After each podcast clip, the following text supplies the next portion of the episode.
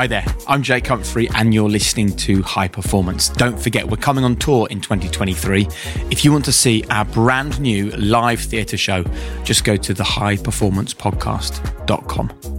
Now, this podcast reminds you that it's within your ambition, your purpose, your story are all there.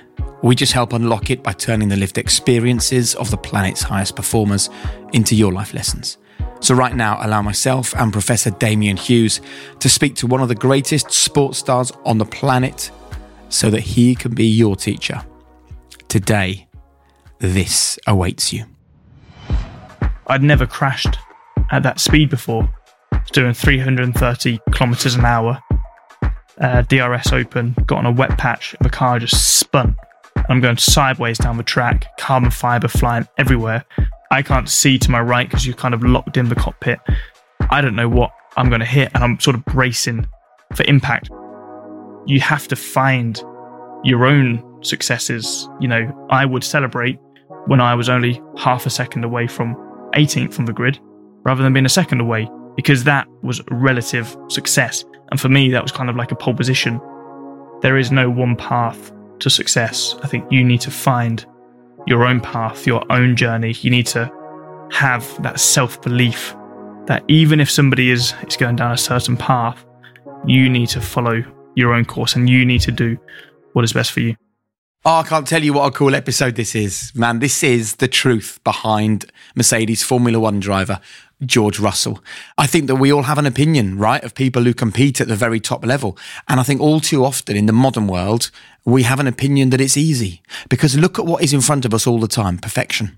Whether it is seeing George Russell beat Lewis Hamilton as he did this season in the same car, which is an amazing achievement, or maybe it's going onto Instagram and seeing people do crazy things that just make them look remarkable, or whether it's going on Facebook and seeing that your friends have shared the latest success in their lives. We're constantly faced with perfection. We're faced with people doing amazing things. We're faced with success everywhere we turn in the modern world. People can't wait to tell us about it. So sometimes we have to stop and realize that the journey to get there has been anything but successful. And you're going to hear from George here about taking huge leaps of faith. You're going to hear from George about really dark times when he thought that maybe his dream of being a Formula One driver wasn't going to happen. You're going to hear why he's learned to say no which gives him more chance to say yes. You'll hear his opinion on friends, on teammates. You'll hear him talk about those huge moments in Formula One from almost winning his first race a couple of seasons ago to that moment that he clashed on track with Valtteri Bottas, whose seat he was trying to take in the Mercedes team. It's the most remarkable chat. One thing to tell you we recorded this about a month ago at a gorgeous hotel just outside London, um, but it was before George won his first race in Formula One. So, um, on behalf of everyone on the High Performance Podcast, George, huge congratulations on being a Formula One race winner. But let's now get the story behind the guy. This is the truth about how George Russell has ended up as a Formula One race winner on the High Performance Podcast.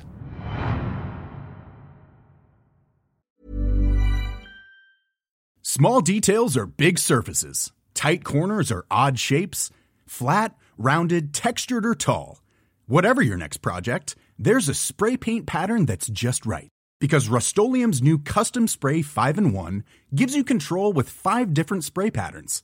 So you can tackle nooks, crannies, edges, and curves without worrying about drips, runs, uneven coverage, or anything else. Custom Spray 5 in 1 only from Rust-Oleum. Hiring for your small business? If you're not looking for professionals on linkedin you're looking in the wrong place. That's like looking for your car keys in a fish tank.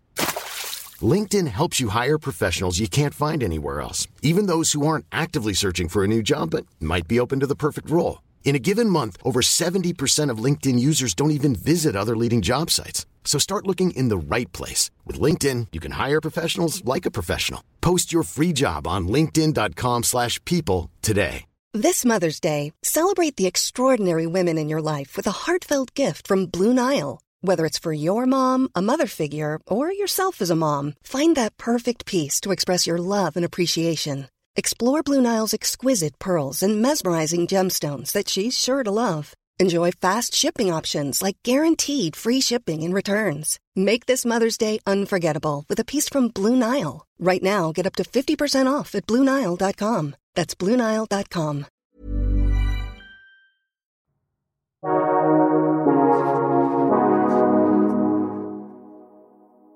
Well, George, thank you very much for joining us. Thank you. Let's start as we always do. What is your version of high performance?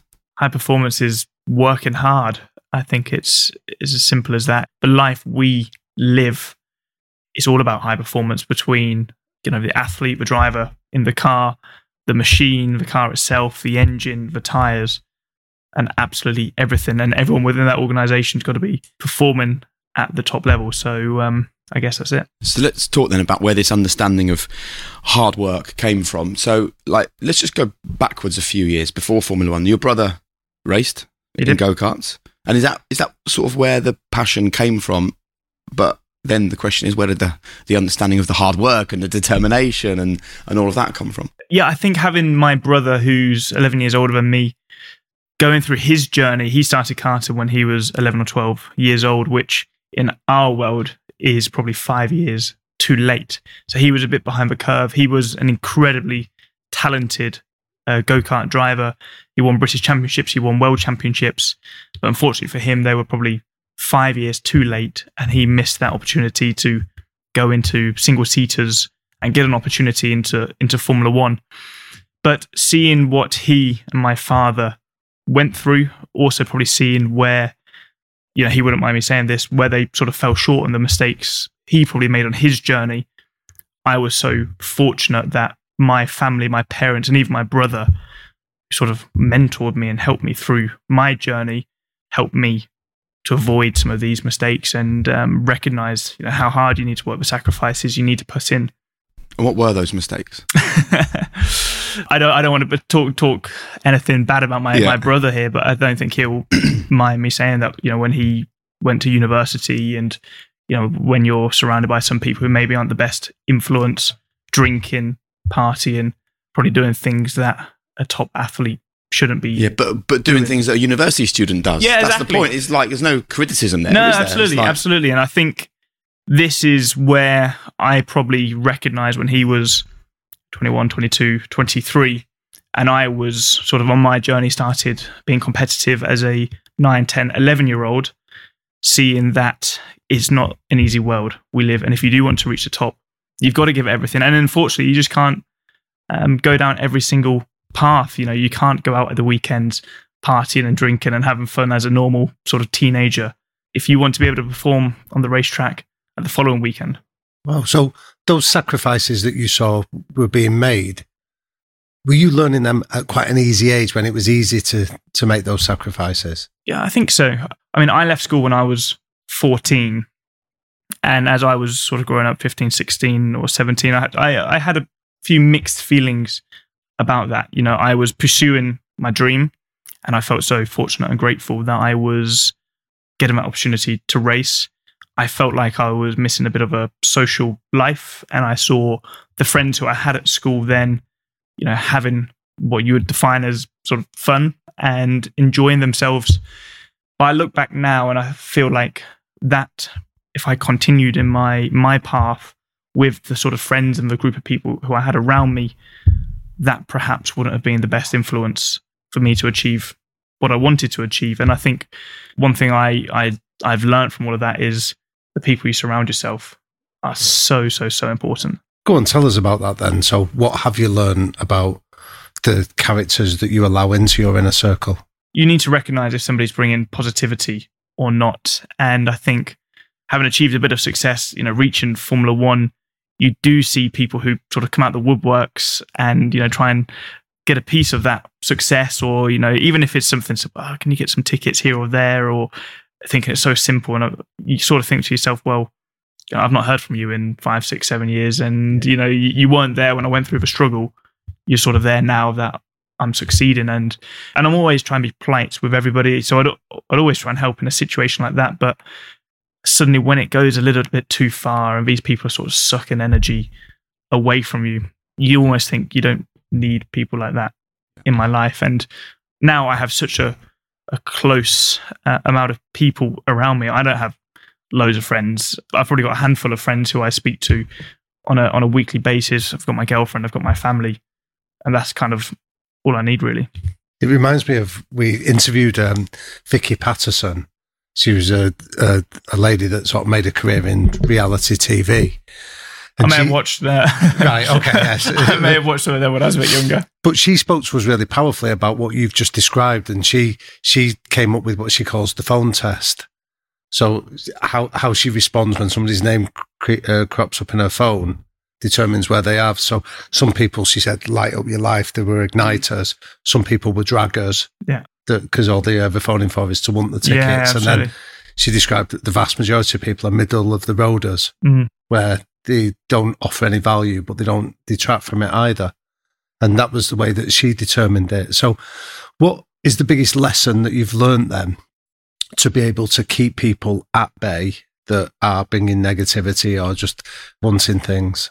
I think you've always got to be polite to to everybody, and I never want to be arrogant or I never like to ignore people or, or be rude. But I think, as I said, sometimes you've got to look out for yourself and recognize you, you can't please everybody. You've got to please the people around you. You've got to try and please yourself. But when you try, and I, I used to, I, I used to struggle at saying no to things you know, somebody would ask me to do something. Yeah, no problem. You know, can, can we? Can I see you for a cup of coffee? Yeah, no problem. Can we do this? And when I look at my my diary in a month's time, it kind of looks quite empty. But you know, one week later, two weeks later, suddenly that diary's filling up pretty damn quickly.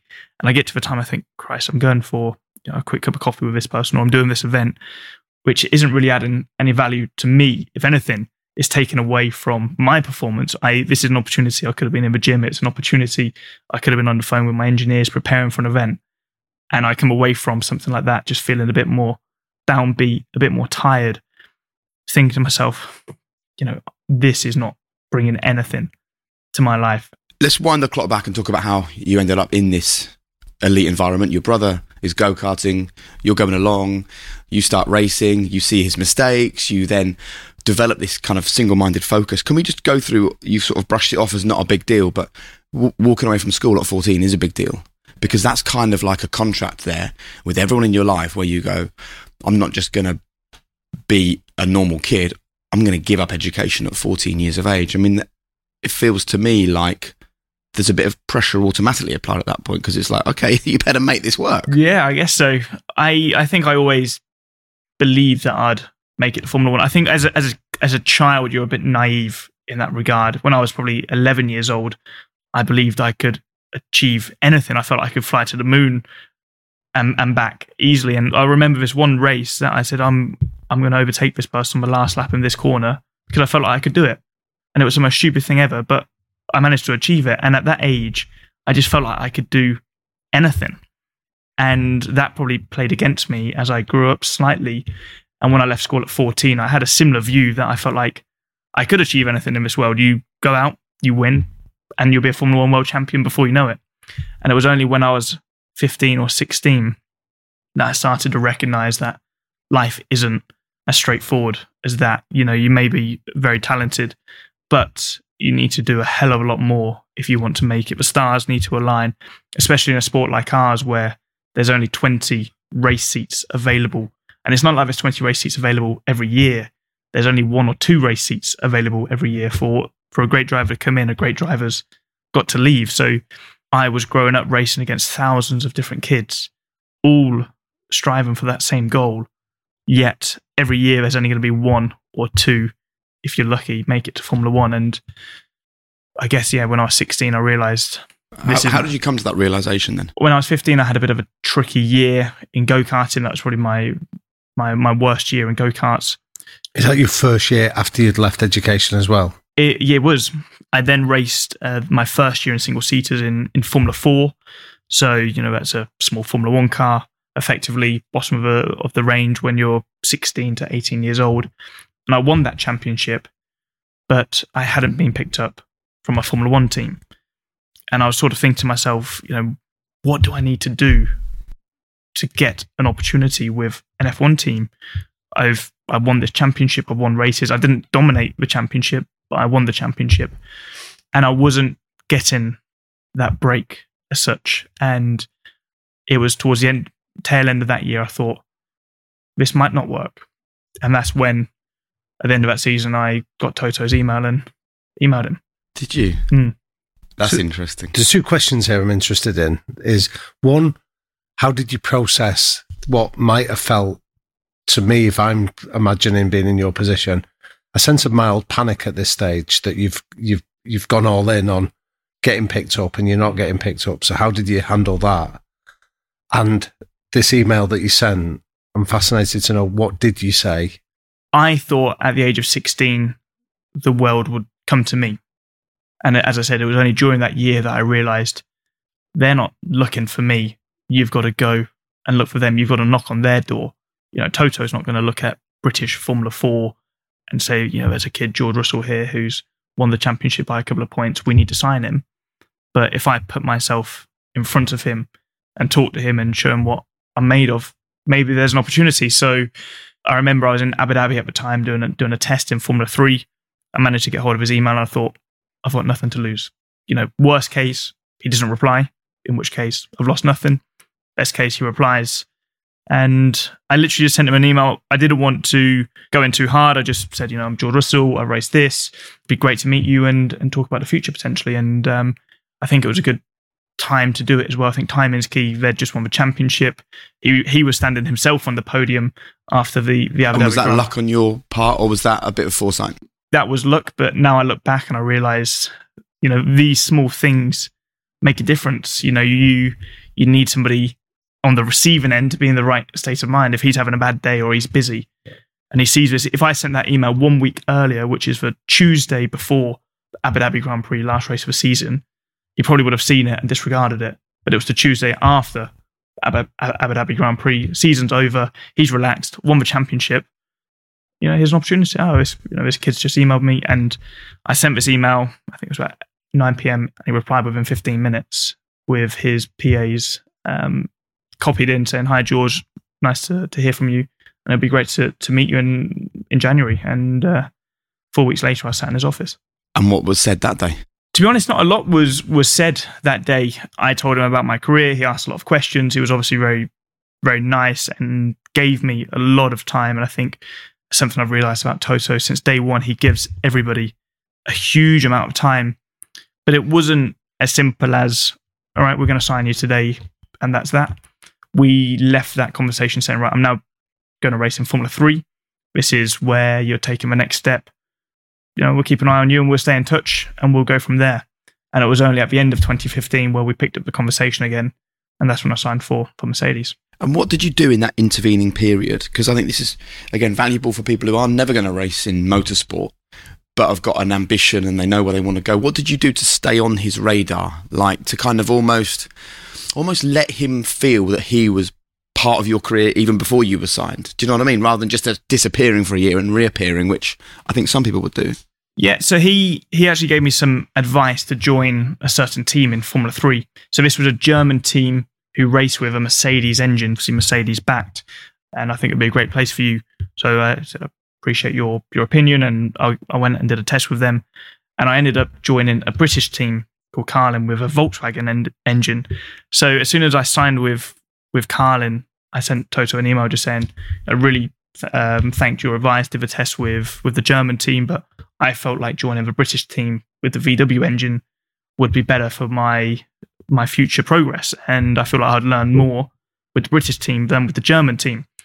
And he replied again straight away saying, you know, I sort of jokingly, I think you're making the wrong decision, but best of luck. Let's stay in touch and let's see how he gets on. So I think having that follow up email where it wasn't so formal in a way, it was a bit more informal, and I'd almost gone against what he had advised. He probably saw that um, it's quite intriguing. You know, there's you know this 17 year old kid now, 16 year old kid who has almost gone in the opposite direction to, to what he advised, and that was it until I think until December when there was an, an award ceremony, and Toto was there, and I thought oh, this is my opportunity to go and speak with him again, and um, that's where it started. So it sounds to me like you've started to pull on a golden thread almost, where it gives you a line of sight of I know where I want to get to now, and it gives you a sense of direction. How frequently, when you made a decision, whether it's the team that you joined in Formula Three or it, like a particular decision about a race and how you were going to respond, were you thinking about about what you were going to say to Toto or what Mercedes would perceive? Going into that season, I just thought it's all results based. I've almost done the groundwork. Now I've put in those foundations with with Mercedes, with Toto. I just need to go out there and perform.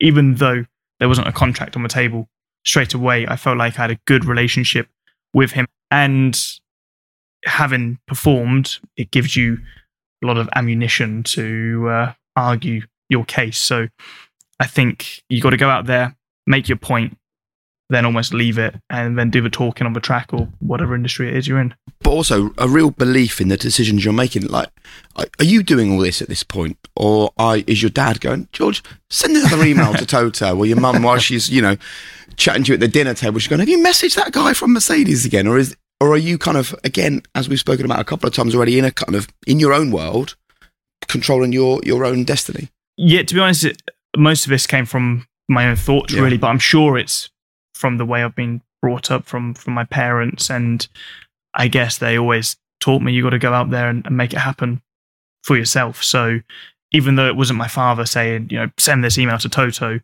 I was sort of on my own accord going out there and, and trying to create these these opportunities. And as I said, it was only when I was 16 I recognized if I want to achieve my dream, and it wasn't just my dream, it was also my family's dream. There had been so much sacrifice for my father, for my mother.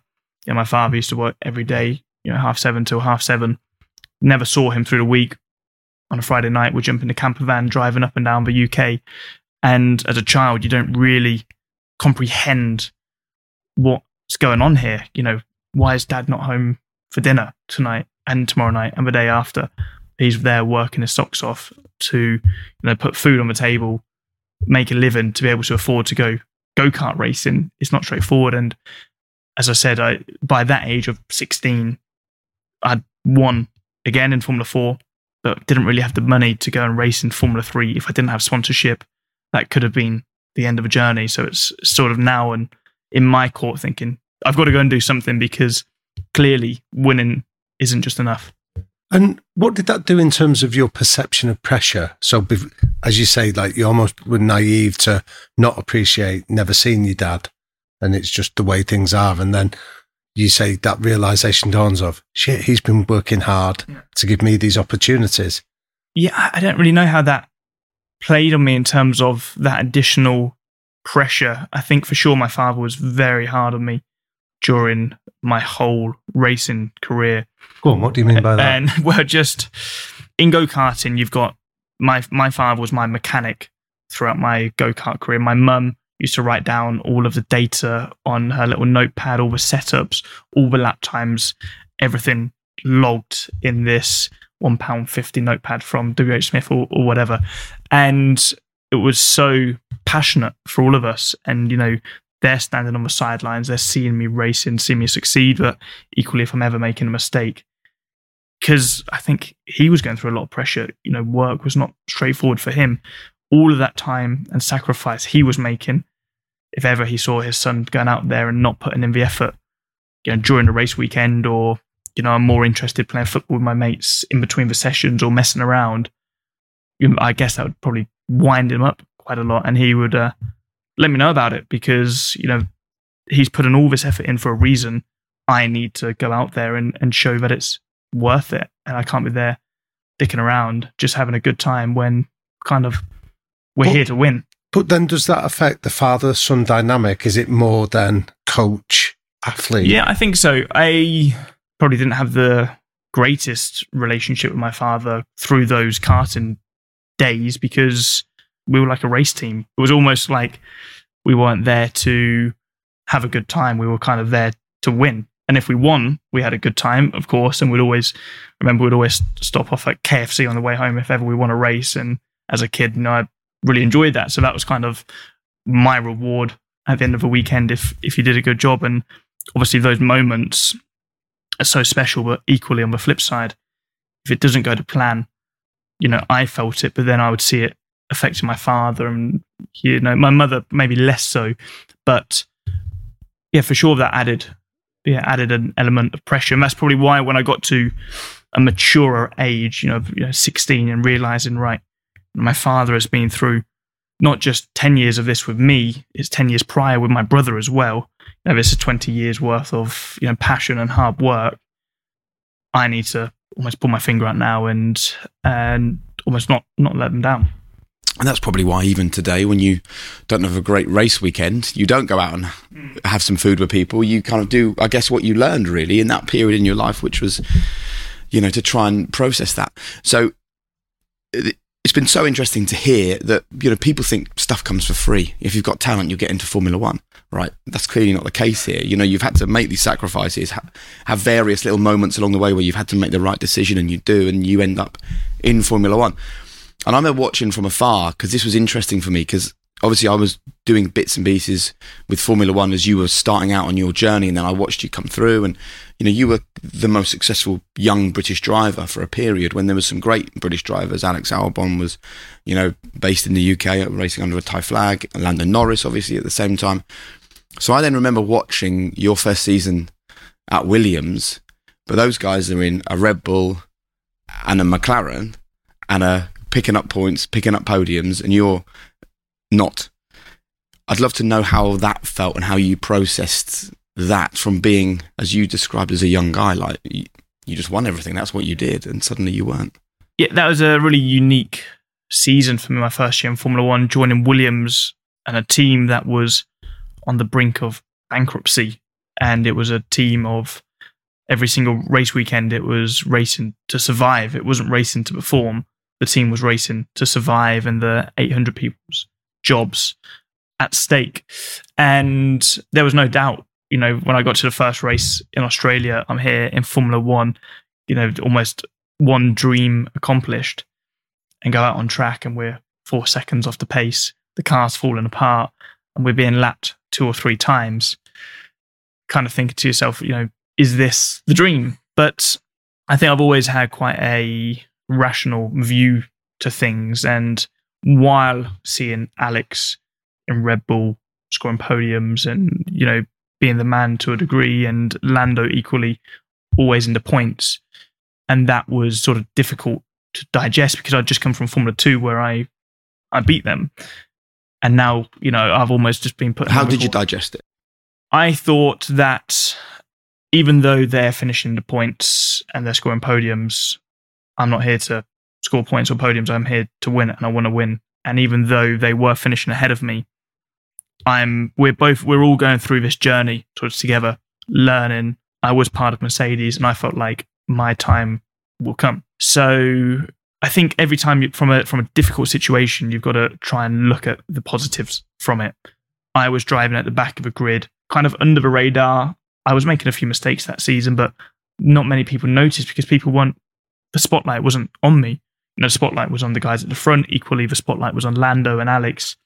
And if ever they made a mistake, the whole world knew about it. So I saw this as an opportunity that, you know, I'm in Formula One, going to 21 different countries, 21 different races, uh, different circuits. This is my opportunity to learn and perhaps try things that, for example, Alex and Lando didn't have the opportunity to because the spotlight was on yeah. every single weekend was but also you couldn't have done these things either because you in previous seasons were racing for titles and championships every year. So you had no exploration behind the wheel, did you? No, absolutely. I think, and that was a real mentality change for me. I had a teammate uh, in Robert Kubica who had a horrific accident in 2011, I think it was, and he'd been out of an F1 car for for a long, long time, and he had a very difficult season.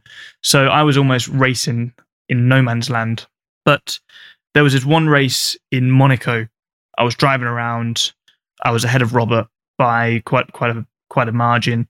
I was behind the, the next gaggle of cars, and I kind of thought to myself, I'm just going to bring the car home because what's the point in risking it? You know, I've kind of achieved all I can in this race. I can't beat the cars ahead. I've already beaten the car behind.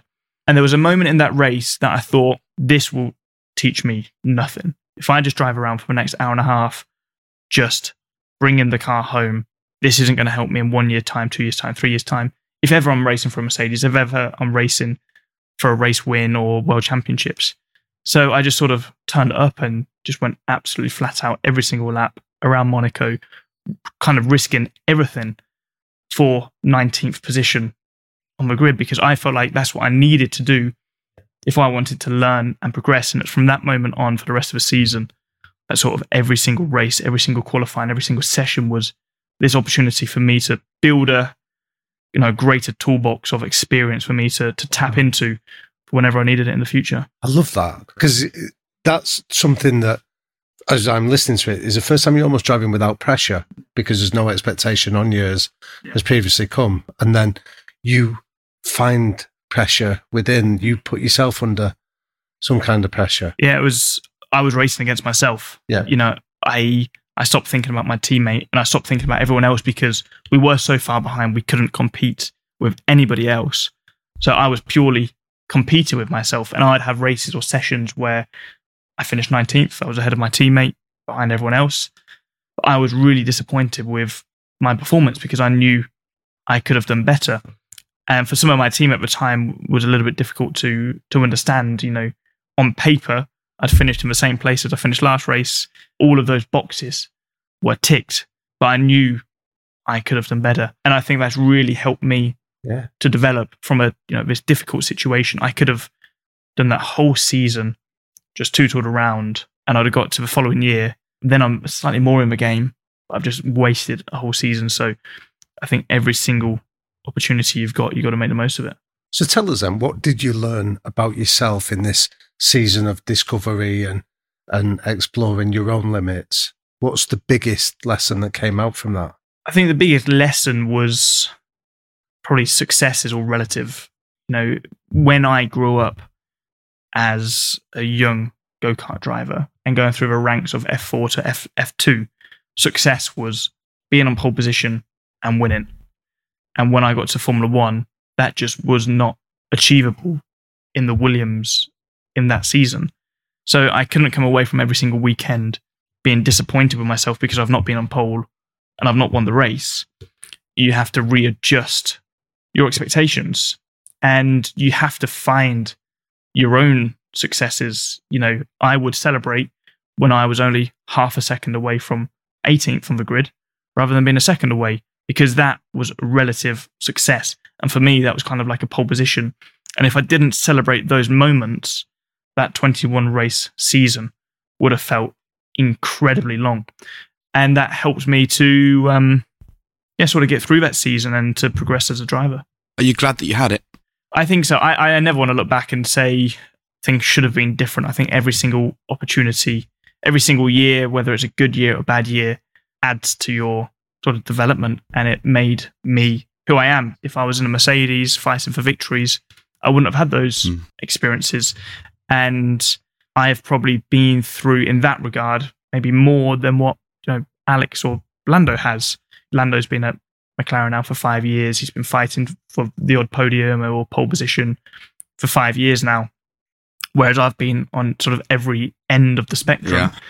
And you've got to see that as an advantage. You know, he hasn't been right at the back of the grid, but equally he's not been right at the front of the grid in in McLaren, and it's no through no fault of his own. You know, Lando's an exceptional driver, but you know that's an advantage I've got to, got to take from that. Yeah. I mean, I think I think what you're describing there is fascinating. There's research on this that your brain respond like releases the chemicals to celebrate whatever your expectations are. So if you expect to get half a second quicker and you do it, Yeah. Your brain releases the same chemical because you've hit your target. Well, so If even if your target was to win the world title, you'd get the same chemical release as as fi- half a second where George was finishing at that point, right? Yeah. So how do you deal with like setting micro targets now? I, I never like to look too far ahead. I like to take every single day as it comes. And I believe that if I perform to my very best today, if I perform to my very best tomorrow, whether that's in the gym, whether that's you know, talking with you guys, whether that's talking to my engineers, whether that's in the simulator, whether that's a Friday practice session, if I do the, the best job possible that I can do every single day, I'll achieve that overall goal. So it's obvious I want to be a world champion. That it's too obvious to even set that as as a goal because it's that's what we're all here to do. You know, my goal was to wake up today and make sure that I do everything right and go to bed thinking I couldn't have done more than I've done. And if I achieve that every single day, that that goal of world champion will come. So we had a really interesting conversation with Jonny Wilkinson. What year were you born? 98.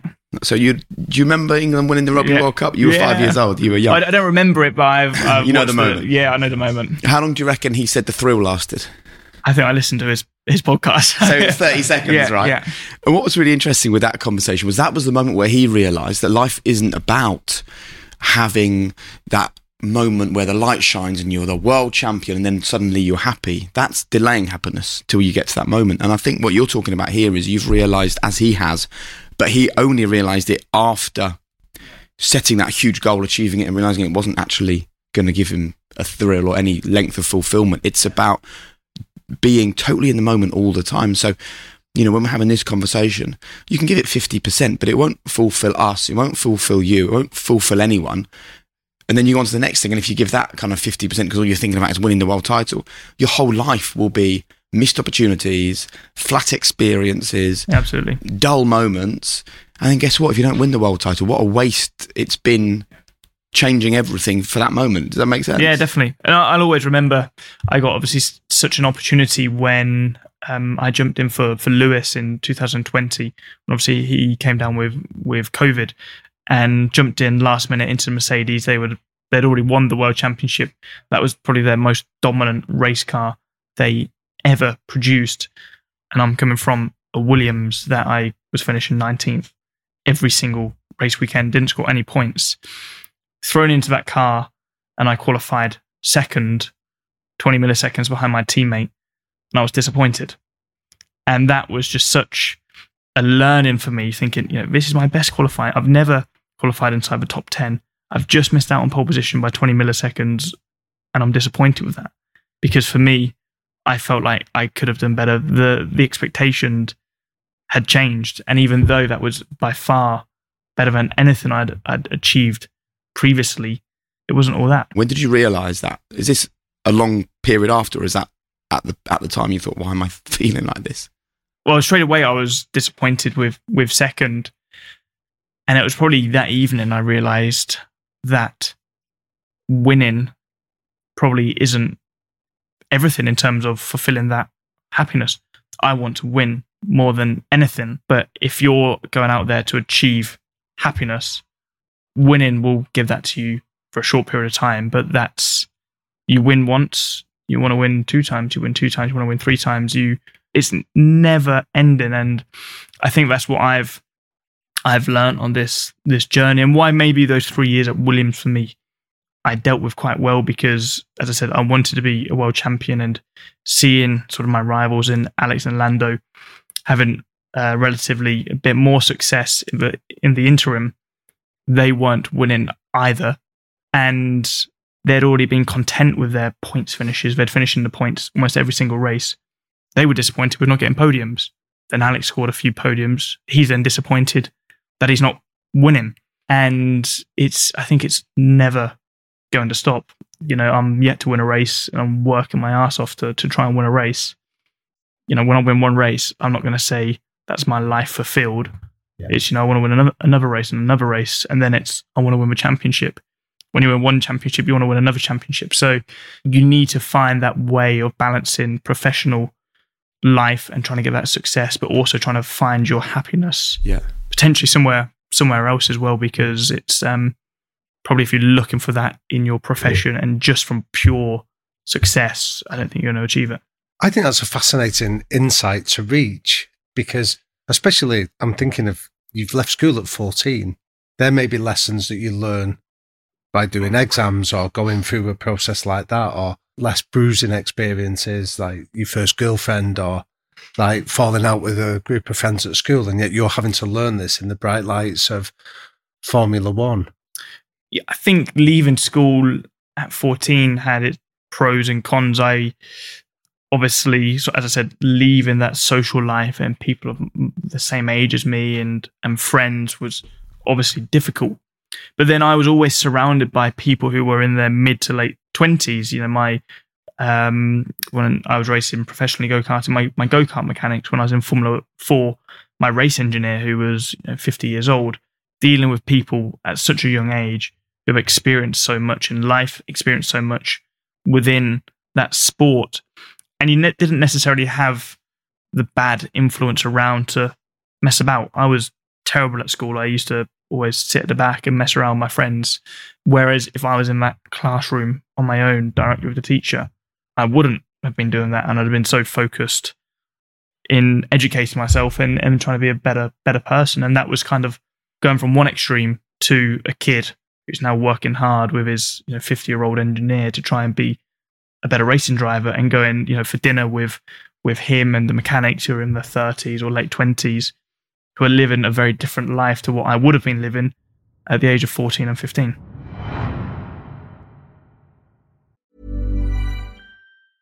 Small details are big surfaces. Tight corners are odd shapes. Flat, rounded, textured, or tall. Whatever your next project, there's a spray paint pattern that's just right. Because Rust new Custom Spray 5 in 1 gives you control with five different spray patterns.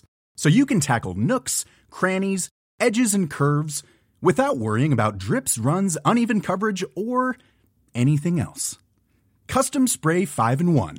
Only from Rust This Mother's Day, celebrate the extraordinary women in your life with a heartfelt gift from Blue Nile. Whether it's for your mom, a mother figure, or yourself as a mom, find that perfect piece to express your love and appreciation. Explore Blue Nile's exquisite pearls and mesmerizing gemstones that she's sure to love. Enjoy fast shipping options like guaranteed free shipping and returns. Make this Mother's Day unforgettable with a piece from Blue Nile. Right now, get up to 50% off at BlueNile.com. That's BlueNile.com. Hey, I'm Ryan Reynolds. At Mint Mobile, we like to do the opposite of what Big Wireless does. They charge you a lot, we charge you a little. So naturally, when they announced they'd be raising their prices due to inflation, we decided to deflate our prices due to not hating you. That's right. We're cutting the price of Mint Unlimited from $30 a month to just $15 a month. Give it a try at mintmobile.com slash switch. $45 upfront for three months plus taxes and fees. Promote for new customers for limited time. Unlimited more than 40 gigabytes per month. Slows. Full terms at mintmobile.com.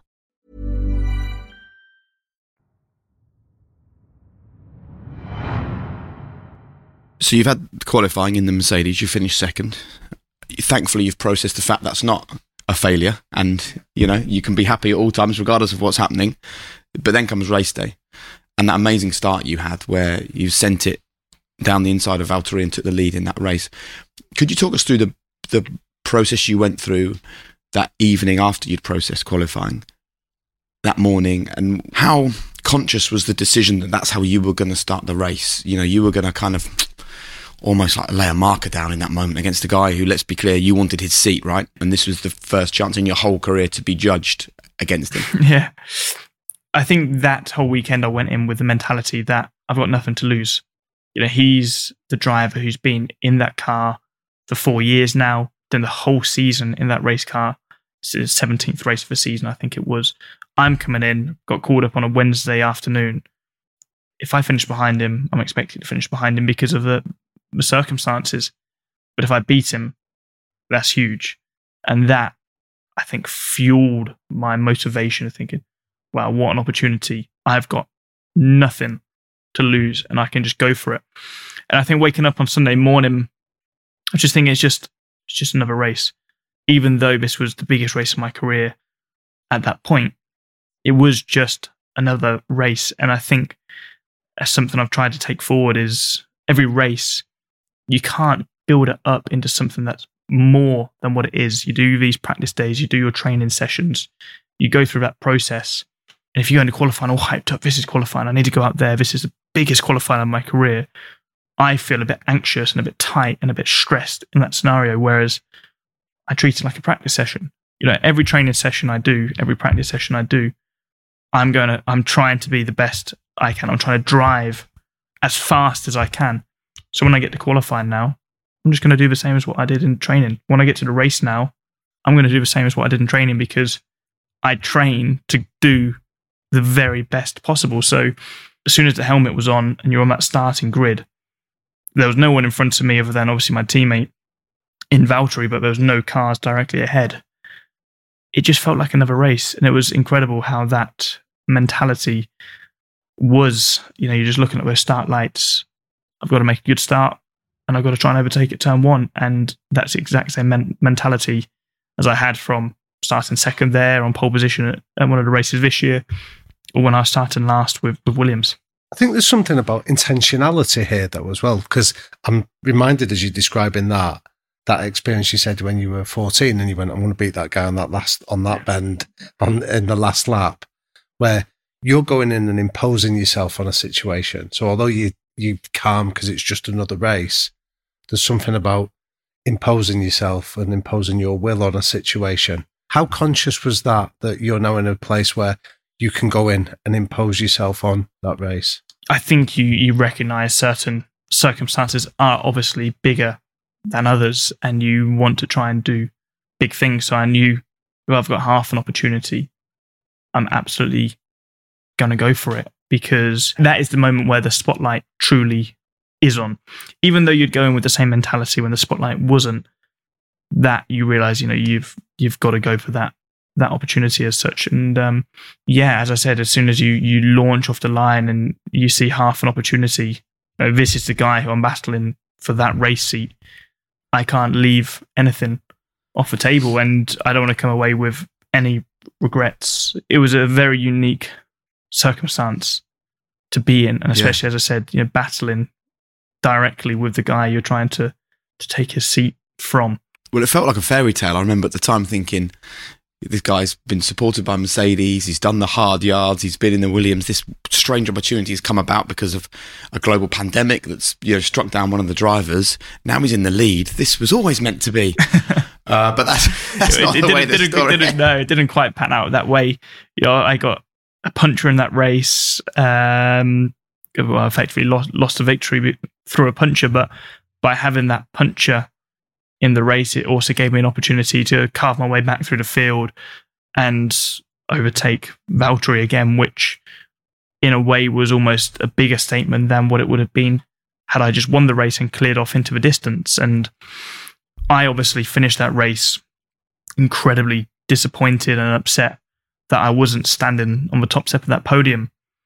But probably within 24 hours, I thought perhaps this is a blessing in disguise. You know, I had such an opportunity to show what I was capable of. I think if I just went out there and won that race, probably the respect wouldn't have been there because it almost would have been too easy. Whereas people saw me fight for every single opportunity. They saw me fight at the start. They saw me fight back through the field. They saw that passion of when I got the punch, and it felt it felt like the people watching was on that journey with me. That was two years ago. It feels like yesterday, but if I won that right race, I'd have been you know, a one-time Formula One winner. It would not have changed anything for me. And even though it would have meant the world at the time, I'm here to try and be a Formula One world champion, and I would be no happier or sadder today Yeah. had I won that race. So it was quite quite an in, intriguing uh, thought. You might not want to answer this with total honesty, but I'd love it if you did. Did you think that the performance you put in that day meant that at the end of the season you'd be in that Mercedes? I always believed I'd I'd be in the Mercedes, and and Toto made it very clear: just go out, perform, Yeah. and leave the rest to me. And that wasn't that weekend; that was throughout my whole career. When I was racing in Formula Three, he said, "Go and win. I'll sort the rest." I won. He sorted the rest. I raced F two. Go and win, and you'll be in F one next year. I won, and I was in F one, and he had the same mentality. He knew I wanted to be in a Mercedes. Mercedes was the seat that every single F1 driver wanted to be in. And he made it clear go and perform, and you'll be in the car. But you did perform, and you didn't. well, I had I had a three year contract with, with Right. Williams. That was probably the the biggest difficulty. Is when we signed for Williams, they were a team who were fighting for podiums, fighting for pole positions. They had one bad year in 2018, but we thought that was you know a one off, and they'd be back to not winning ways, but you know fighting in that mid pack. And um, Claire Williams, who ran the team at the time, she kind of had had us by the balls, let's say, and um, you know that was the only opportunity to get into Formula One. That was the the last remaining seat.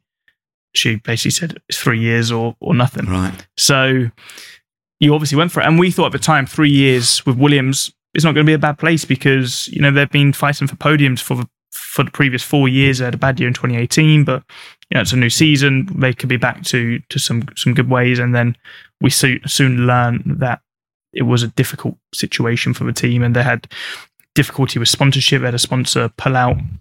The pandemic came.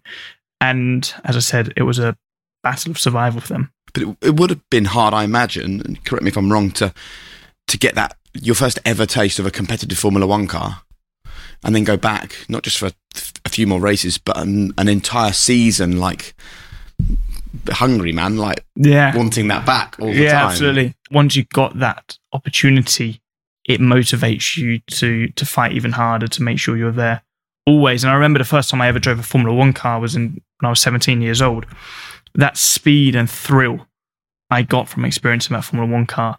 I always wanted to be a Formula One driver, but I had added motivation and fire within my stomach to achieve that because that was just such an awesome experience. And the same with almost being on pole. That was such an experience and what I'd almost dreamt of my whole life. I wanted that every single weekend. So, you know, I went out the following year and 2021 was probably my most competitive year in, in Formula One. But obviously, that was the year when you had that coming together with Valtteri, right? Mm. What happened when you stood in for Lewis was kind of out of your control and was great for you. Yeah. And I think the general perception was that that moment wasn't great for you. How was it from your perspective that that moment against Valtteri? And I'm interested also in how Mercedes and Toto dealt with that because that was almost the first time that maybe there was a difficult when we came together and obviously crashing into the driver whose seat you're trying to take and the team who have supported you your whole career. That Yeah. wasn't on the plan. It right? wasn't. It definitely wasn't on the plan, but I think it's where those sort of killer instincts come in because I was a Williams driver. The thing with with Williams is I'd I'd been there for two years. We'd scored zero points. The teams who have finished eighth, ninth, tenth in the championship, they often don't score more than ten points in a whole season. So if you ever get that one opportunity to score one or two points, that is huge for the team and also financially. If you could finish ninth or eighth in the Constructors' Championship, you're talking tens of millions of dollars in prize money extra you're given. So this is a team that's struggling to survive on the brink of bankruptcy. I'm in a race, I'm in 11th position. And when you're in a car like that, you've got to put it all on the line. You're not going to score points if you're conservative and play Mr. Consistent. It didn't even really cross my mind that it was Valtteri and a Mercedes. That was an opening to score points for myself, for my team, and I had to go for it. But it was probably that moment I was spinning sideways through the grass at 200 miles an hour. What did you think when you realised who it was that you'd had a coming together with? It, it was quite a scary moment because I'd never crashed at that speed before. Doing 330 kilometers an hour. Uh, DRS open, got on a wet patch, and the car just spun. I'm going sideways down the track, carbon fiber flying everywhere. I can't see to my right because you're kind of locked in the cockpit. I don't know what I'm going to hit, and I'm sort of bracing for impact. Fortunately enough, the overall impact wasn't too bad, and we sort of um, slowed down into the gravel and hit the barrier slightly. Your initial reaction, you got so much adrenaline. As I said, you're crashing at 200 miles an hour. Firstly, I was furious with Valtteri, which was probably not the right thing to do uh, because that was an opportunity that I saw that is now just disappeared. You know, it wasn't that I've just crashed into to Valtteri or Mercedes. It's that is points we've lost, and I thought that he'd lost for us, and that was probably also a lesson for me that you need to look at the overall picture from other uh, people's view before taking a snap judgment. And I was, you know, very hot headed and went over and you know, he was also hot headed, you know, middle fingers were flying and the the F and the C words were being thrown around and it was all a bit of a not a very pleasant situation. And that was also a really good learning for me. You need to take a moment to to think about it before snap judgments. But when it comes to Mercedes, I didn't really know what to think. I was flying home with Toto that evening. That was always the case. So, you know, the one flight that I take with him a year, it was that that one. He was very upset with the situation and pretty pretty angry also because that was the very first year of this new financial cost cap that had been implemented and the damage that occurred in that incident for Mercedes was I think one and a half million dollars. So that's one and a half million dollars taken away from the sort of overall budget. So he was obviously very upset and frustrated about that. It was all just a messy, not a good situation. We left it for the following day, and then I went round his house for lunch on on Saturday, and everything was was no problem at all, and, and we moved on from it. So I feel like situations like that, you almost grow together. It sort of pulls you closer, and um, I actually, as it happened, built a probably closer relationship with Valtteri's group of engineers and, and team because I knew them already, but they all knew that there was a potential that I'd be replacing him. They're actually my team today. And I, you know, went over. I called them all and said, "Look, I'm really sorry for what happened on Sunday. Uh, you know, there's a lot of work just for, for the On mechanic. the, f- you got them together. No, it was it was only them? it was only it was only sort of the the, the chief mechanic and uh, chief engineer for him. So I spoke to them both. Just uh, you know, really sorry for how how that panned out. And they said, "Look, don't worry about it." And um, Was that suggested by Toto or you? no, it that? was. To be honest, I'm not too sure where where it came from. I knew all of these guys anyway because I'd been I was a junior driver for Mercedes, so you know I'd often flown with the Mercedes team. I had good a good relationship with everyone, so it wasn't a sort of difficult thing to to, to come by. But obviously, a strange dynamic. I'm a Williams driver crashing into a Mercedes driver, and then I'm sort of on the phone to the Mercedes team saying, "Look, I'm sorry for how that that panned out." But you know, I feel I'm almost glad for that crash because I feel better for it. You know, I feel a more rounded person. I see things maybe slightly differently. And these moments in life, I guess, mature you. There's no perfect moments, and you need mistakes t- to grow. Was there ever a fear from you that it would cost you to drive? No, Yeah. to be honest, uh, because my argument was, you know, I was in in that in a position that was better than where the Williams should be, and he was in a position worse than where the Mercedes should be at the time. So I kind of naively and selfishly used that incident as almost uh, an argument Yeah. for me, which Well, a I- chance to remind them that their current driver was further back than he should have. been. yeah, yeah, So you can look at it from from so many different angles, and whether the crash was my fault, whether it was it, it wasn't his fault, but it was there was an opportunity there. It was a very audacious overtake attempt, and Toto actually said, you know, a couple of days later, he admired the fact that when I was sort of spinning out, I was still flat out on the throttle, going sideways through through the, the grass towards the wall at 200 miles an hour, and sort of said that shows the sort of driver how I am. So even though from these difficult negative situations, there's always a positive that comes from it. I'm intrigued by that journey back with Toto the night after that crash, and I'm hearing parallels of the journey back with your dad and your mum in the car after those weekends when you're not getting KFC. Yeah. And that one leads me to want to explore that relationship and the parallels between your dad and Toto. I've seen some videos of Toto with his son go karting recently, and there probably are some parallels there between my father and, and Toto as a father to to to his son. But Like what?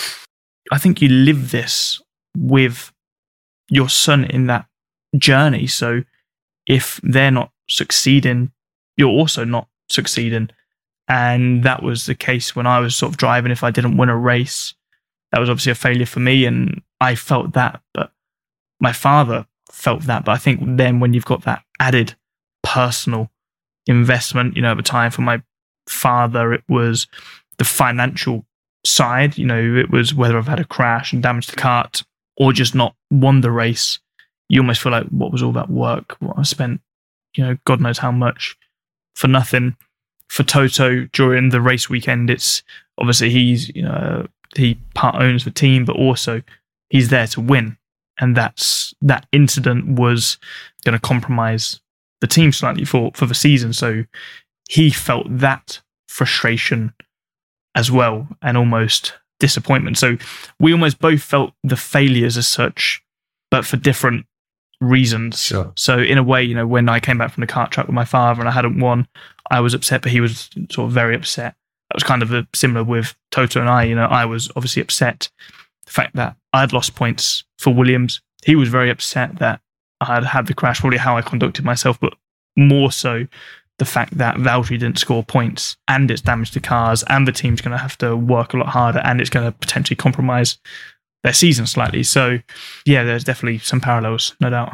Because when we interviewed Jost Capito, he spoke to us about his dad was similar, uh, as in he'd funded him when he was coming through the ranks, and he described how his dad wouldn't speak to him for a week Mm. if he lost. And he now has this mantra that second place is nowhere, Yeah. that you, you either win or you're nothing. And he described how that was actually a real source of strength to him through his career. Do you think that gave you strength, or do you think you could have benefited from, say, having a like your dad or Toto actually put an arm around your shoulder and comfort you and help you process that loss? At the time, I definitely didn't think it was. I didn't think it was beneficial, but now I look back, and I, I really do. I definitely would not have changed one single way how my father raised me and took care of me during my karting career, and even on those times where, you know, there were tears. You know, for sure, as a, as a young kid, and you feel like you've let your your dad down, but that definitely made me stronger. And you always want that love and affection, of course, but what was I chasing in my life? Was I chasing love and affection, or was I chasing trying to be a Formula One world champion? But I'm intrigued as, as how it affects your wider relationships now. Like if you're in a, it, like, like with a partner Yeah. and they're upset, Yeah. like, like we often learn from our parents or the example around us. Yeah. Do you have the capacity to be able to comfort people when they're struggling, or do, or is it more that same mindset of just get on with it? I mean, Toto said to me after that crash, you know, I am hardest on the ones I care about most. And yeah, that sort of resonated with me a little bit. And, you know, whether, you know, my girlfriend or my family or whatever, if they're going through a tough time, whether it's work or personal, whatever, I think you need to strike that right balance. You know, my my girlfriend is works in finance. It's definitely not a, an easy industry to work in. A lot of long hours, and you know, after a tough day, of course, you want to to give love and affection and put your arm around them. But equally, I want to see her succeed, and I know what she's capable of. And sometimes you do need someone to um, look at things from a different perspective. And you know, my father, he with his mentality, he's been hard on me because he only wants the best for me.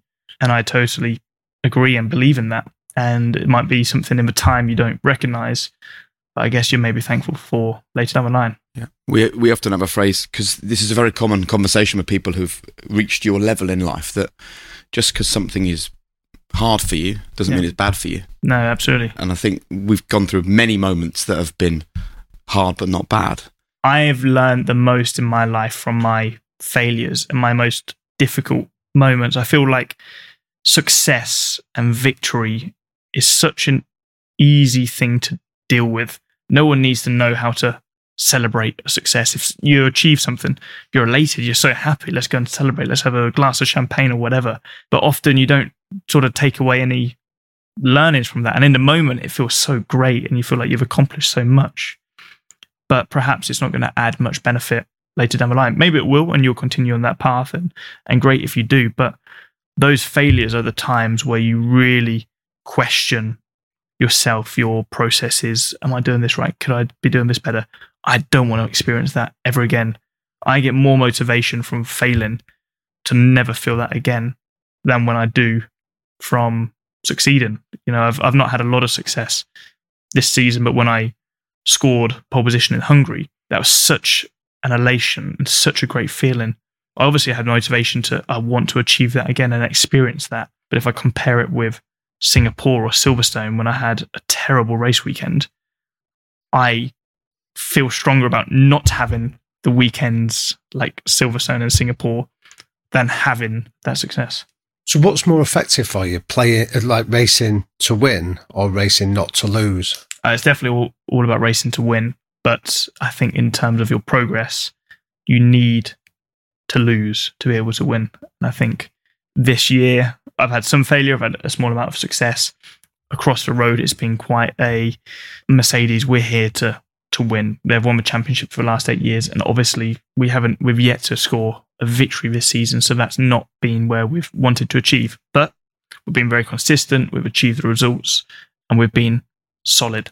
But we're not here to be solid. We are here to win, and I think you need to put it all on the line sometimes to get it right. But equally, when you get it wrong, that's where you progress the most, in my opinion. I wonder whether um, actually the speed of the Mercedes has been a benefit to you this year. Because I'm, I'm sure that when you first went out in pre-season, you were like, oh, this is the title-winning car. This isn't going to win a title. But if you and Lewis were battling for race wins, battling for titles, then very quickly you can have a divide. Very quickly, you've seen it. We've all seen it over the years. Whereas actually, when you have a car that is second, third, fourth fastest, and you want to get first, second fastest, the only way to do that is unity, working together, collaboration, understanding, empathy, compassion for each other. Can we talk about that? Yeah, hundred percent. I think for sure the dynamic would have been slightly different had we arrived at the first race and had the fastest car on the grid. There's been a huge amount of late nights throughout this season, a lot of uh, tension at times between drivers, teams, designers, with regards to are we on the right tracks? Do we need to be doing something different? Do we need to be more drastic? And these were very sort of difficult conversations, but we come away from them growing closer together. And we've got you know such great leadership within Mercedes that we are now all pushing in one direction. I truly believe this experience we've been through this year will lead to more long term success. I want to talk to you about when you first shared the team with Lewis, because one of the standout things for me in this conversation is how you've learned all the time from everything good, bad, successful, unsuccessful. You are a sponge of information from others. What would you say, three quarters of the way through your first season with Lewis, is the the thing you've learned the most from someone that has won as many world titles as him? L- Lewis is an incredibly unique character. I think he's incredibly inspiring with all of his sort of activities and projects he has off circuit. When you look at maybe drivers from the past who are just pure racing drivers, I'm going to wake up living and breathing this sport. And he does things so differently to so many other people, yet has still had so much success along the way. And You mean he doesn't fit in the traditional mold of how a Formula One driver yeah, is? I, I would, I'd say so. And yet he still had Yeah. so much success. And I think I've used this analogy before, but when I look at Federer, Nadal, and, and Djokovic, you know, these are three greats of the sport. Statistically, you know, they've all basically achieved exactly the same achievements, yet they have three totally different ways of playing. I'm sure they train differently. When you watch them, they look different. When you see them on court, you know they they excel on on different on different courts or or playing fields or, or whatever. Yet they're three greats, and I think the thing I take away from that, and also from what I take away from Lewis, is that there is no one path to success. I think you need to find your own path, your own journey. You need to have that self belief that even if somebody is, is going down a certain path, you need to follow your own course and you need to do what is best for you. I was going to ask you referenced uh, the tennis players Federer, Nadal, and Djokovic, and I think we see lots of parallels there. Formula One's a sport where there's no coaches. Yep. Now I know you recently spent some time with Federer and Andy Murray. What did that teach you? What did you learn from that experience of meeting those guys? I think what I learned is that firstly, they are just great, humble, grounded people. And I think this is something we can never forget. I think um, we all live this crazy lifestyle, especially Formula One. You're going to you know 23 different countries. The fans there are incredible. You you're racing you know, these these machines around racetracks over 200 miles an hour. You're in this bubble of something that isn't real life to a degree. And I think meeting somebody like Roger, who has gone through so much success, so much fame along the way, yet is still just such a down to earth, humble guy. Gave me so much respect for him and, you know, hearing, you know, where he lives and what he gets up to on his sort of day to day life, spend a lot of time with, with the family. It sort of brings it back to you that you you need this in your routine. You need that element of something something that you know, something that you know takes you away from from it all, so you can come back and perform at your very very best. And um, What's yours? I think for me, it's it's spending time with my my family and and friends. When I come back from a racetrack, to be honest, the place where I'd like to be is always my parents' house in the countryside, away from everything, no phone signal, and just really sort of disconnect and sort of spend quality time with with the people who I care about the most. When I was working in Formula One, Jenson Button was, you know, winning world titles, and he had a very tight group of mates that went absolutely everywhere with him, and they were like his safety net. And I know that you work with your sister; she's Yeah. been part of your kind of backroom setup, and you don't make a big deal of it. You know, we don't see her on the telly or anything, but I wonder whether that is a kind of that constant grounding for you at a race weekend. That that person that was there right back in the karting days is still Yeah, there absolutely. for you. it's yeah, as you say, I work with my sister, and she's always there for me, twenty four seven. Even though you know most of the time when we talk, it's professional. We're not talking as brother and sister. Having her there is something who I've some someone who I've had for twenty four years of my life, and also my manager Harry. Harry was my manager from when I left go karting in two thousand and thirteen. He was there from from day one. When I signed for Mercedes, they took over everything. So Harry and I sort of parted way for a couple of years. And two years ago, I said to to the team at Mercedes, I'd really like to bring Harry back into sort of my group of people around because he's somebody who I trust so much and who I think would be really beneficial for me trying to sort of grow on my on my journey. So, you know, having my sister, having Harry, having my family, these are people who have always been there from day one, and you you know what they're about. Do you have any agreement in place that when you're getting a little bit carried away or you have gone too far down the rabbit hole of this fantasy world that you live in? Do they have anything in place to be able to pull you back out? I I don't think so. I think I've never, fortunately, found myself in that position, and um, you know, I try and speak with my family as as much as possible, and I think that helps to stay grounded. And before we do our quick fire questions, I just want to know whether you're remembering to really enjoy it as well. I remember, you know, it was Lando, wasn't it, a while ago? It was tongue in cheek. He said, You're not fun anymore when you got into Formula One. It is so serious. The stakes are so high. We've had a conversation about a crash that cost the team that you wanted to drive for a million and a half dollars. Like, is there still space for enjoyment and for fun, or is it all too high a level for that? I uh, I joked with him that it was quite fun standing on the podium seven times this year to, to his one. But anyway, Yeah, it's um, no, of course there's time time for fun, but it's all it's all got to be in the right the right moments. Right. Um, quick fire questions. What are the three non negotiables that you and the people around you have to buy into to, to be part of your world? I think you need to accept that I'm going to be incredibly dedicated Yep. to what I do. Can't be a dick. Got to be a nice, nice person, and definitely got to be humble and not not get carried away with with what what we're doing. What's your biggest weakness and what's your greatest strength? I'd say my biggest weakness is probably in the heat of the moment blaming others before looking at myself. I think it's it's very easy to have tunnel vision, and especially in in the heat of battle. And if something goes wrong, goes against you, I think it's quite easy to jump onto that other person. Biggest strength, I think, probably being dynamic to a situation. Our life is constantly changing, whether it's travel plans, whether it's racing on track. One day it's dry, one day it's wet. Climates are changing, conditions are changing, time zones are changing. You can't have a strict routine in the sport that we do. And you've got to you've got to be dynamic. You've got to accept that things will change. What's the hidden cost of the life that you live?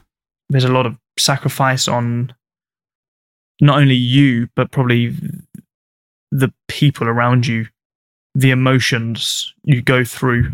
Once again, it's not just you, it's everyone is on this journey with you. Yeah, I'd say yeah, probably the biggest hidden cost is is that emotion you I see the effect it has on the people I'm closest to when I succeed. And that's such a great sort of elation and feeling to see that you've had this positive impact on the people you love the most. But when something goes against you, or you have a bad weekend, or you fail, I see this on the people around me as well. Yeah. So you're carry, you know, probably carrying that weight. And just to take on from that, the conversation about mental health is a, is an important one for men to have. How much does what you do challenge your mental health? Uh, it absolutely challenges your mental health so much, and you've got to be so resilient to the negativity in this world, whether it's the public perception, whether it's social media, whether it's the the pressures of the team or even the pressures of yourself. But I think yeah, the biggest one probably for me is um, yeah that public perception and social media side, which is a tough one, and I think that's also relatable to people who aren't in the spotlight because social media is a pretty ruthless platform. And what have you learned to deal with it? Just don't read comments. That's a, a pretty straightforward, simple one. But talking to a professional, I think I I have a psycho- psychologist who I talk to. Um, it's not routinely, but I always pick up the phone whenever I feel like I need it, and I always leave that conversation feeling better about myself. There's sort of a weight lifted off my shoulders, and I think you know a number of people have said this before. It's the same way as if you want to get fitter, you go to the gym and you speak to a personal trainer. If there's anything weighing on your mind, you need to talk to a, prof- a professional about it and um, seek that help. But also, you know, you go to the gym when your body's not broken. Yeah. And I think people will often only go and seek professional help when the mind is broken. I think there's a power there that you don't go and see someone when you're at your lowest ebb. Absolutely. You know, they're there all the time for you if you if you need it. Yeah, absolutely. And I think I've been very lucky to have the right people around me to almost push me to do this. You know, even though you are, I'm in a good place right now. Let's just keep it going. Let's keep the conversations on going. And often, I've been in a good place, but as soon as that conversation starts, you know, it sort of uh, all flows out. So, yeah, I think that's a really good analogy. If you don't mind us being intrusive and you don't have to answer this, what would you say has been the biggest lesson you've learned from those conversations with the psychologist? The conversation with the psychologist, it's for me, it's difficult to put into words because they are truly experts within their field. And I always, you know, come away from from a conversation with with my psychologist and whether I talk to my girlfriend or my family and they just oh how was that? I try and explain some of things that we spoke about and the piece of advice that he gave me, but I actually struggle to say it, but it's because that's what they're so good at. And I said, I, I can't, I literally say, I can't really describe what it was that he said or how he said it, but I feel better for it. And I would really recommend anybody who's got the opportunity to, to talk to a professional, even if you've never done it before, just go out there and just give it a try and, and see what you think. And I think you'd be really surprised at, at what you can take from it. Brilliant. The power of talking. Power which of is talking. what we've done for the last little while. And a really fascinating conversation where we haven't Thank you. really spoken that much about the mechanics of Formula One, but it, you I'm know, happy about it.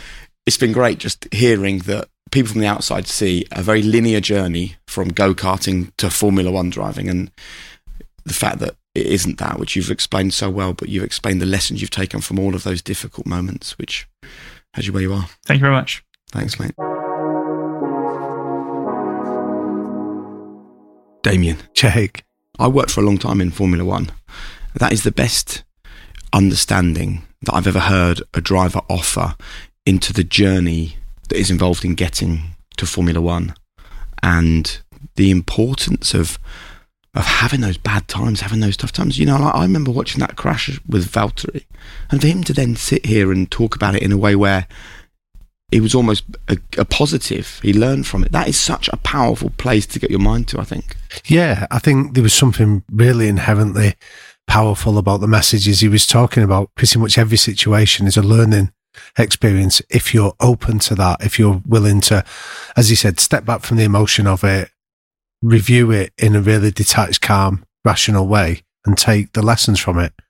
We can all learn from pretty much every experience. Then, and in an interesting way, he's he learned how to learn, if that makes sense. So you know, it, I loved it when he talked about in the early days. It was all about victory, all about success, and then you have to realise that actually when you qualify second on the grid for the first time in a Mercedes and you're disappointed, something's not right.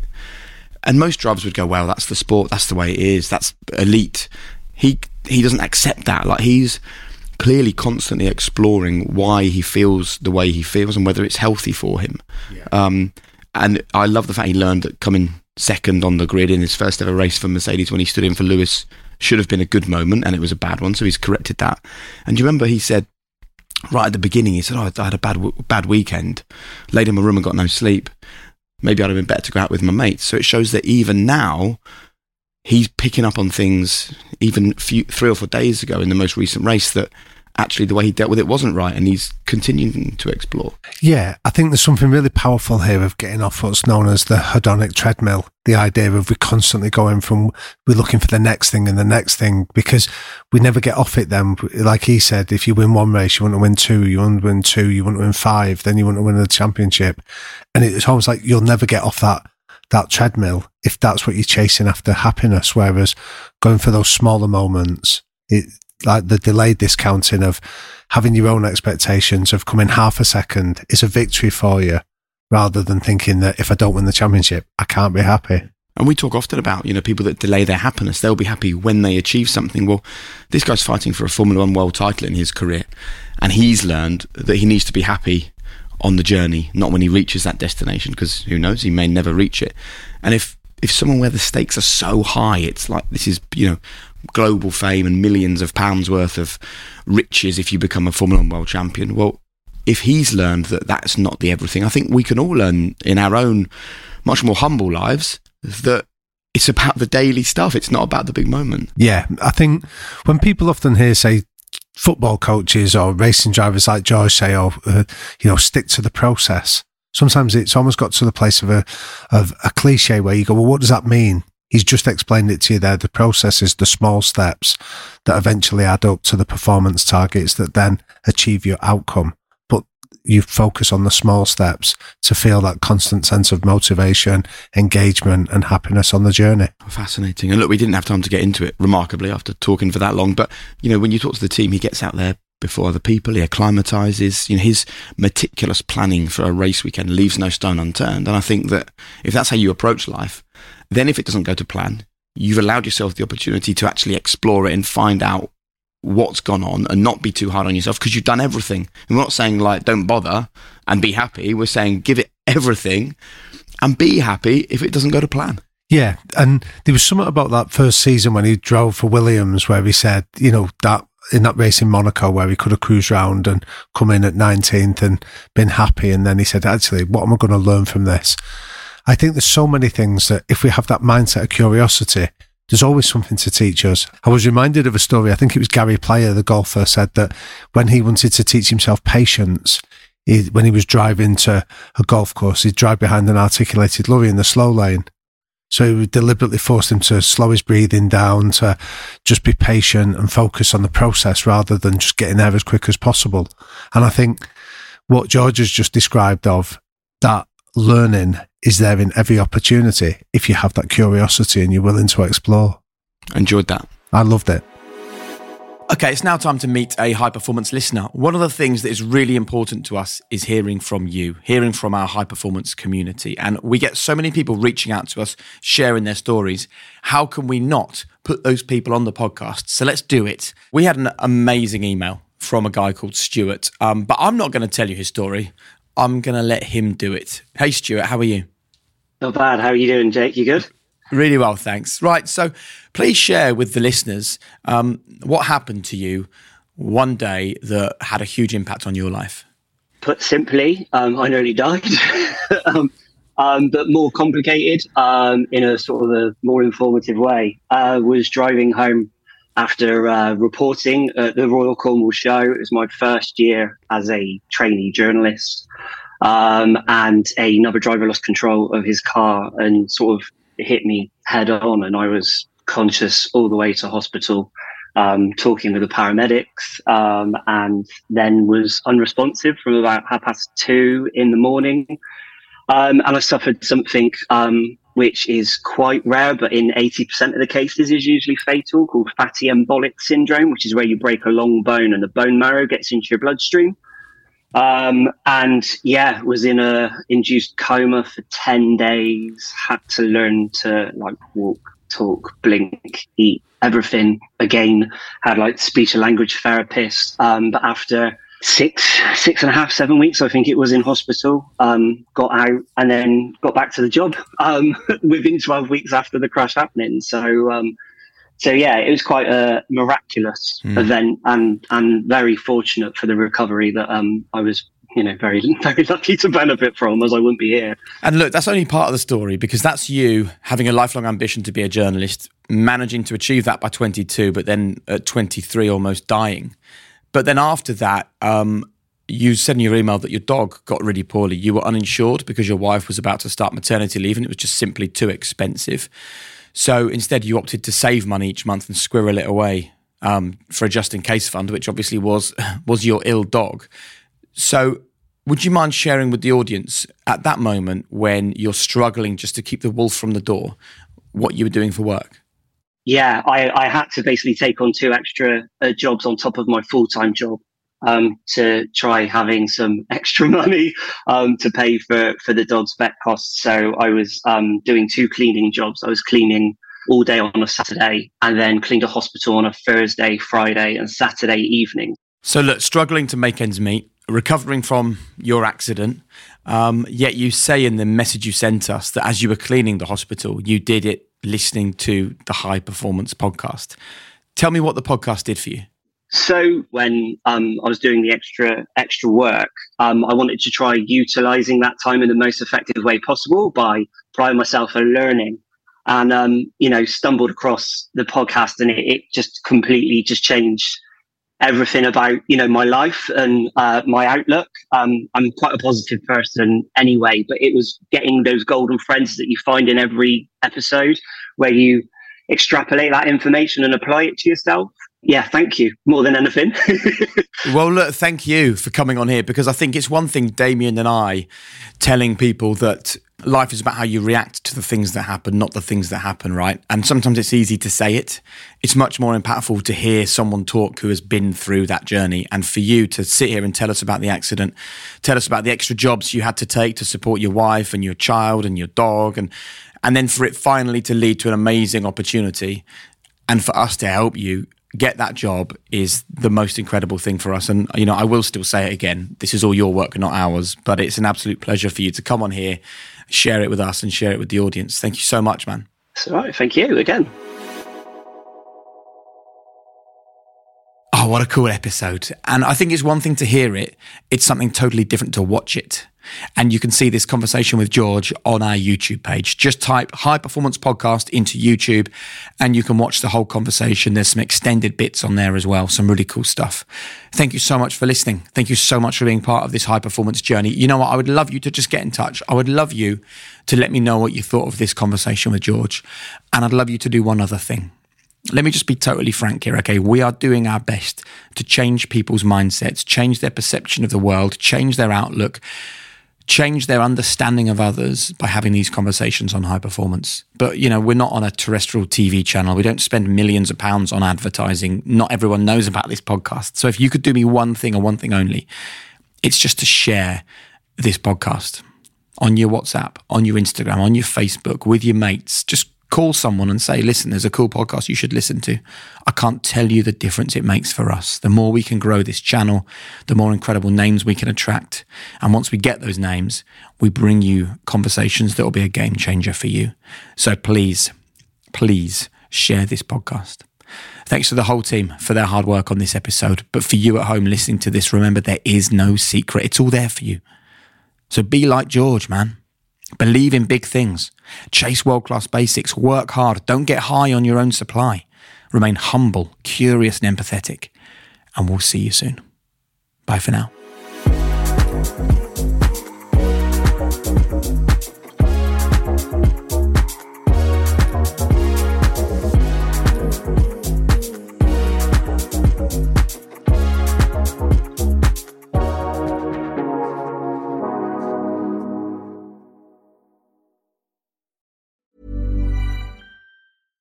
Small details are big surfaces. Tight corners are odd shapes. Flat, rounded, textured, or tall. Whatever your next project, there's a spray paint pattern that's just right. Because Rust-Oleum Custom Spray 5 in 1 gives you control with five different spray patterns. So you can tackle nooks, crannies, edges, and curves without worrying about drips, runs, uneven coverage, or anything else. Custom Spray 5 in 1. Only from Rust Even when we're on a budget, we still deserve nice things. Quince is a place to scoop up stunning high end goods for 50 to 80% less than similar brands. They have buttery soft cashmere sweaters starting at $50, luxurious Italian leather bags, and so much more. Plus, Quince only works with factories that use safe, ethical, and responsible manufacturing. Get the high-end goods you'll love without the high price tag with Quince. Go to quince.com slash style for free shipping and 365-day returns. Without the ones like you, who work tirelessly to keep things running, everything would suddenly stop. Hospitals, factories, schools, and power plants, they all depend on you. No matter the weather, emergency, or time of day, you're the ones who get it done. At Grainger, we're here for you with professional grade industrial supplies. Count on real time product availability and fast delivery. Call clickgrainger.com or just stop by. Grainger for the ones who get it done.